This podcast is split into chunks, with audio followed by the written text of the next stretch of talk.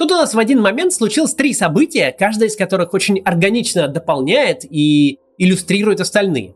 Во-первых, прошел юбилей рокировки того исторического съезда Единой России, где Дмитрий Медведев с Владимиром Путиным объявили, что меняются местами. Это очень важная точка, в которой система призналась себе и сказала всем остальным. Нет, я не готов даже к такой очень плавной, очень контролируемой, весьма ограниченной, во многом это имитационной, но трансформации. Вот эта переходная тандемократия, некоторое разделение центра принятия решений, слишком сложная для меня конструкция. Все идет в разнос и ускользает из рук. Я могу существовать только с одним конкретным физическим лицом во главе и никак иначе. За пределами его земного бытия моей жизни нет. Так сказал нам система в 2011 году. Во-вторых, не успела собраться Государственная Дума, в формировании которой были приложены все возможные усилия, чтобы Господь упаси никакой независимый политик туда не проник.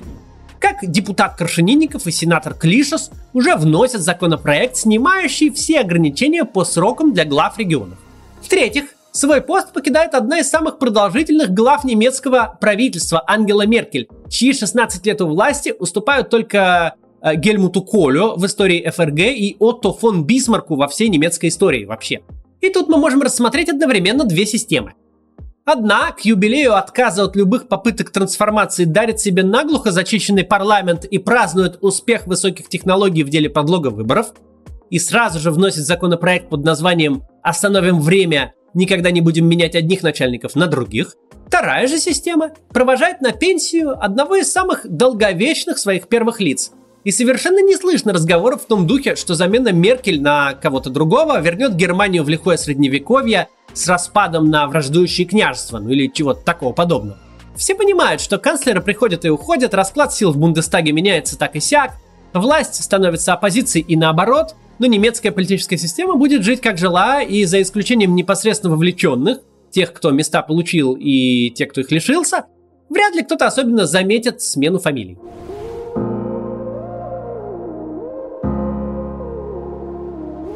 Этот момент очень хорошо поговорить о том, зачем вообще те, кто принимают решения в политических системах, занимаются строительством и поддержанием институтов, заводят себе и сохраняют ротацию власти, независимость системы от конкретных людей. Казалось бы, людям, находящимся на верхних эшелонах, какой бы то ни было власти, э, в самую последнюю очередь должны быть интересны какие-то механизмы ротации. Любой. Кто такие вообще политические элиты, если избежать всех политологических объяснений? Элиты – это люди, которым текущий порядок вещей приносит наибольшую выгоду. То есть люди, которые всегда не заинтересованы в переменах. Переменах как персоналей, так и правил. Давайте для примера представим, что у нас ростократия. Власть захватил диктатор высокого роста, и теперь политическими правами наделены, в органы власти допускаются, собственностью владеют, по телевизору выступают и силовиками командуют только граждане ростом выше двух метров. Если вы оказались в такой системе и вам повезло э, быть э, ростом 2 метра и 5 сантиметров, то вы не захотите менять э, ни эти правила, ни заменять диктатора, который их установил. У вас нет никакого резона бороться за допуск в парламент партии среднего роста. Высокие люди контролируют парламент и пишут правила, удобные для высоких людей. Правила, по которым они всегда выигрывают. И это, в общем, естественное состояние человеческого общества. Доступ к власти и ресурсам дает еще больше власти и ресурсов. Если вы пишете правила, вы будете писать их так, как вам удобно, старательно отгораживаясь от любого внешнего вмешательства. Понимая это, совсем не просто ответить на вопрос, зачем те, кто дорвался до рычагов написания правил, пишет и поддерживает их в том состоянии, которое их же и заставит власть отдать. Зачем те, кто может избежать конкуренции, самостоятельно ее насаждают?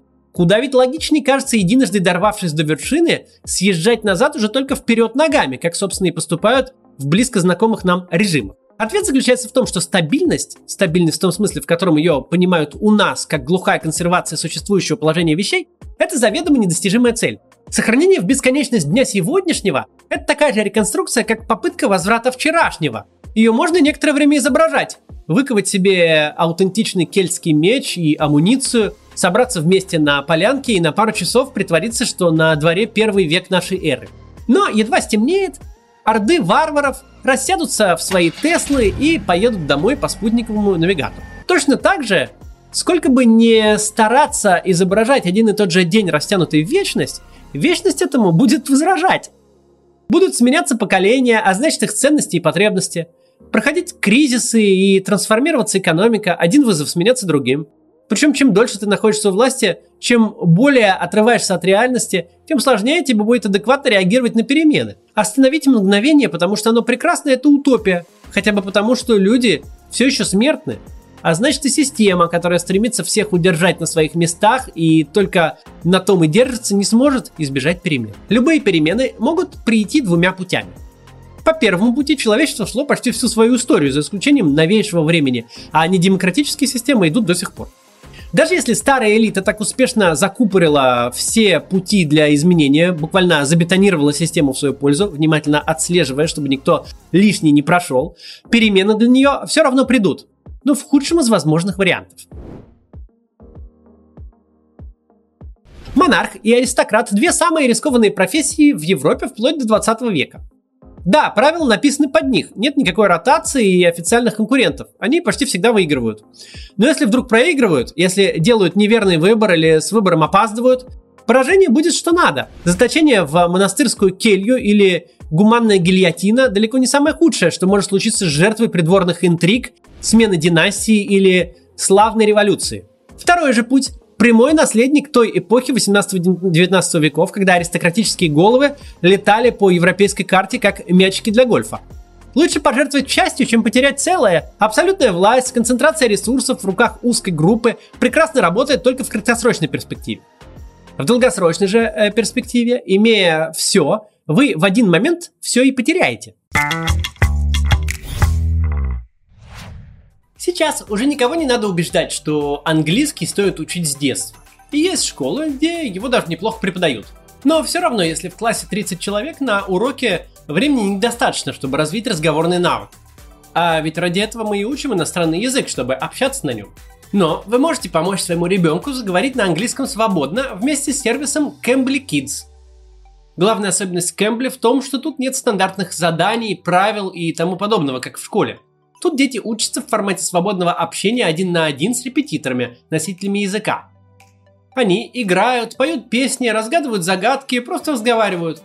Все зависит от того, что нравится ребенку. Можно даже выбирать репетитора по интересам. На Кэмбле вполне можно найти человека, который увлеченно поговорит с вашим ребенком о динозаврах, роботах или диснеевских мультфильмах. При этом вы не привязаны к конкретному преподавателю. Можете хоть каждый день выбирать нового, но все они из англоязычных стран. Великобритании, США, Австралии, есть даже из Африки. Русскоязычных нет, а это значит, что ребенок не унаследует русский акцент. Ну и, конечно, самое крутое, что заниматься можно удаленно. Не надо думать, кто и как будет ребенка отвозить, забирать, как это впихнуть в расписание и все такое. Просто открывайте сайт на ноутбуке и смартфоне и готово. Cambly Kids подходит для детей от 4 до 15 лет – и это отличный вариант, если вы хотите помочь своему ребенку увереннее чувствовать себя на уроках в школе, подготовиться к путешествию, ну и вообще выучить английский язык и открыть для себя мир. Кстати, взрослым в Кэмбле тоже можно заниматься. Просто попробуйте, как это работает. По промокоду CATSKIDS1 вы получите скидку от 25 до 40% на занятия. Практикуйте английский с иностранцами в Кэмбле. Вы очень много получаете, пока система работает на вас, но только она развернется, на этом ваша история и заканчивается.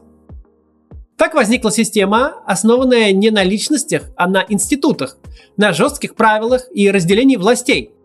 Она устроена так, чтобы те, кто правила пишут, кто их исполняют и те, кто исполнение контролируют, не были одними и теми же людьми, которые подстраивают правила под себя – как это работает, причем работает в момент кризиса, стресс-теста для системы, мы наглядно видели во времена президентства Дональда Трампа в США, когда президентский указ мог остановить федеральный судья на Гавайях.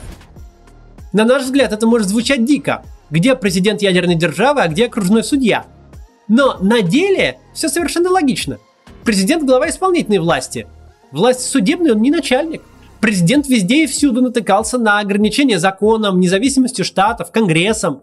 Даже для выделения совершенно жалкой по масштабам американского бюджета суммы на строительство пограничной стены пришлось развернуть полномасштабный кризис, и страна больше месяца провела вообще без бюджета. Пока вы президент или окружение президента, вас это будет страшно раздражать. Вы не можете в полной мере реализовать свое положение в системе, переписать законы, чтобы навечно остаться у власти, пересажать оппонентов, чудовищно обогатить себя, выстроить дворец, обогатить свою семью, семью своего партнера под дзюдо. Вы всюду ограничены каким-то правилом, которое не в силах изменить. Но когда вы проигрываете и лишаетесь властных полномочий, роль правил, законов и ограничения произвола власти для вас сыграет совсем иную роль. Один из каноничных примеров Ричард Никсон. 37-й президент США, ставший символом всех пороков власти имущих, а его досрочная отставка символом победы СМИ, а значит общественного мнения над всеми внутриэлитными соображениями. Хочешь сильно обидеть любого американского президента, сравни его с Никсоном, в чем не без успеха упражнялись противники Трампа. Он такой вот локальный негативный пример во всем. И, казалось бы, после отставки его должны были в лучшем случае линчевать, бросить в яму со змеями на радость избирателю. И будь Никсон первым лицом в недемократической системе, нет больших сомнений, что 9 августа 1974 года, в день официальной отставки, его история бы закончилась. При хорошем раскладе закончилась бы эмиграцией или какой-то мягкой формой домашнего заточения. Но Никсону повезло быть демократически избранным президентом Соединенных Штатов. После отставки он прожил еще 20 лет и до тех самых пор, пока не умер от инсульта в 94 году, монетизировал свой прежний статус и свою историю на полную катушку. Одним лишь изданием мемуаров и платными интервью он из полностью разоренного старика, живущего в глухой провинции, в конце 70-х был момент, когда на счете Никсона осталось 500 долларов, так вот он превратился в селебрити, чьи доходы позволили купить и содержать дом в Нью-Йорке на 12 спален. А были у него еще и публичные выступления, благотворительность, все на свете. Никсон это пример крайний. Но он прекрасно иллюстрирует принцип. Да, здоровая политическая система сильно ограничивает твою власть и доступ к обогащению, но она же ограничивает власть других людей над тобой. Поражение в ней не означает абсолютный конец всего. Да, придется уйти вовремя, но и уход не будет означать катастрофу для тебя и окружения. И пока ты законно на своем месте, не нужно держать пистолет под подушкой, просыпаясь каждый час, когда вновь привиделось, что свои элиты ты окончательно достал, и в них зреет заговор. Когда система работает по четким правилам, которые нельзя произвольно изменять в свою пользу, это плохо, пока ты на ее вершине. Нельзя позвонить судье и закатать своего конкурента на выборах в а, глубину сибирских руд. Нельзя принять закон о том, что в выборах не могут участвовать те, кто просто упоминал фамилию твоего оппонента. Нельзя делать все, что взбредет в голову. Но когда ты проиграл и свалился с верхушки на самое дно, ты не становишься свергнутым диктатором со всеми вытекающими. Ты просто становишься обычным гражданином со всем набором прав и свобод. Когда произвол не можешь творить ты, произвол не могут сотворить и в отношении тебя и твоего окружения. В системе, где власть ограничена, не страшно этой власти лишиться. Ну, окей, ты не будешь больше нести ответственность за судьбы мира и миллионы безработных в очередном кризисе. Не будешь проводить совещания до утра, не будешь бесконечно под камерами разрезать ленточки на открытии мостов, читать про себя гадости в СМИ. А будешь получать кучу денег за свой прежний статус, за лекции, за книжки, за интервью. Станешь почетным доктором в престижном вузе, откроешь библиотеку имени себя. Какая невосполнимая жизненная трагедия. Что же значит отставка для Ангелы Меркель? Отставка значит, что начинается лучший этап ее жизни. Она бывший федеральный канцлер Германии. Нет такого издательства, которое не захочет ее мемуаров – нет такого университета, который не пригласит на лекцию, такого телеканала, который не снимет биографический сериал, такой транснациональной корпорации, которая не посадит в совет директоров. Никаких больше антикоррупционных комиссий, проверяющих каждую копейку, никаких оппонентов, что придерутся к любому слову, никакого графика, расписанного до минуты, никакой ответственности. Просто очень хорошая и очень обеспеченная жизнь публичного интеллектуала. И теперь становится очень легко ответить на вопрос, зачем элиты, совершенно не заинтересованные ни в какой конкуренции и ни в каких правилах, которые их ограничивают, заводят себе и правила, и конкуренцию. Потому что в такой системе у них появляется будущее, будущее за пределами собственного кресла. Им нет никакой нужды цепляться за него до синих пальцев, угрожая гражданам автоматом. Поражение для них больше не катастрофа. На этом фоне особенно хорошо видно, куда ведут противоположные действия. Последние выборы, так удачно совпавшие с юбилеем маркировки, однозначно показали. если 10 лет назад система еще могла позволить себе некоторые перспективы, как-то попытаться в контролируемую трансформацию через тандемократию, как-то сбросить с себя жестокую привязку к единственному человеку, то сегодня даже отдельные независимые депутаты в парламенте на 450 человек – роскошь, которую она уже система не может себе позволить. Пока одни и те же люди, начиная с президента, заканчивая ключевыми губернаторами и парламентариями, контролируют весь объем власти, это все как-то работает. Участники чувствуют себя в безопасности. Но все отдают себе отчет, что будущего не существует. Что все работает, пока получается держать окна и двери заколоченными, а главного политического оппонента в тюрьме под гроздью уголовных дел. Кажется, что таким бетонированием система укрепляет себя – вот мы так ловко всех обманули, недовольных пересажали и сидим себе у власти. На самом деле это очередное перекрытие пути к постепенной трансформации на своих условиях, к тому самому миру, где можно не бояться, что твой патрон завтра умрет от старости, а ты останешься ни с чем, и хорошо, если на свободе. Миру, где поражение не катастрофа, а обеспеченная пенсия – Пока вся власть в твоих руках, и ты можешь построить безопасное будущее, написать максимально комфортные себе правила, пожертвовать очень малым, чтобы сохранить целое, слишком велик соблазн об этом будущем вообще не заботиться. Разрушать институты, презирать писанное право, управлять через произвол и зачищать конкуренцию. Именно в таком образе мысли кроется секрет недолговечности авторитарных конструкций. Того, кто пожертвовал будущим, в этом будущем не будет – и в этом же ответ, почему элиты в демократических государствах готовы поддерживать то, что их ограничивает. Потому что их жизни заканчиваются не сегодня. До завтра.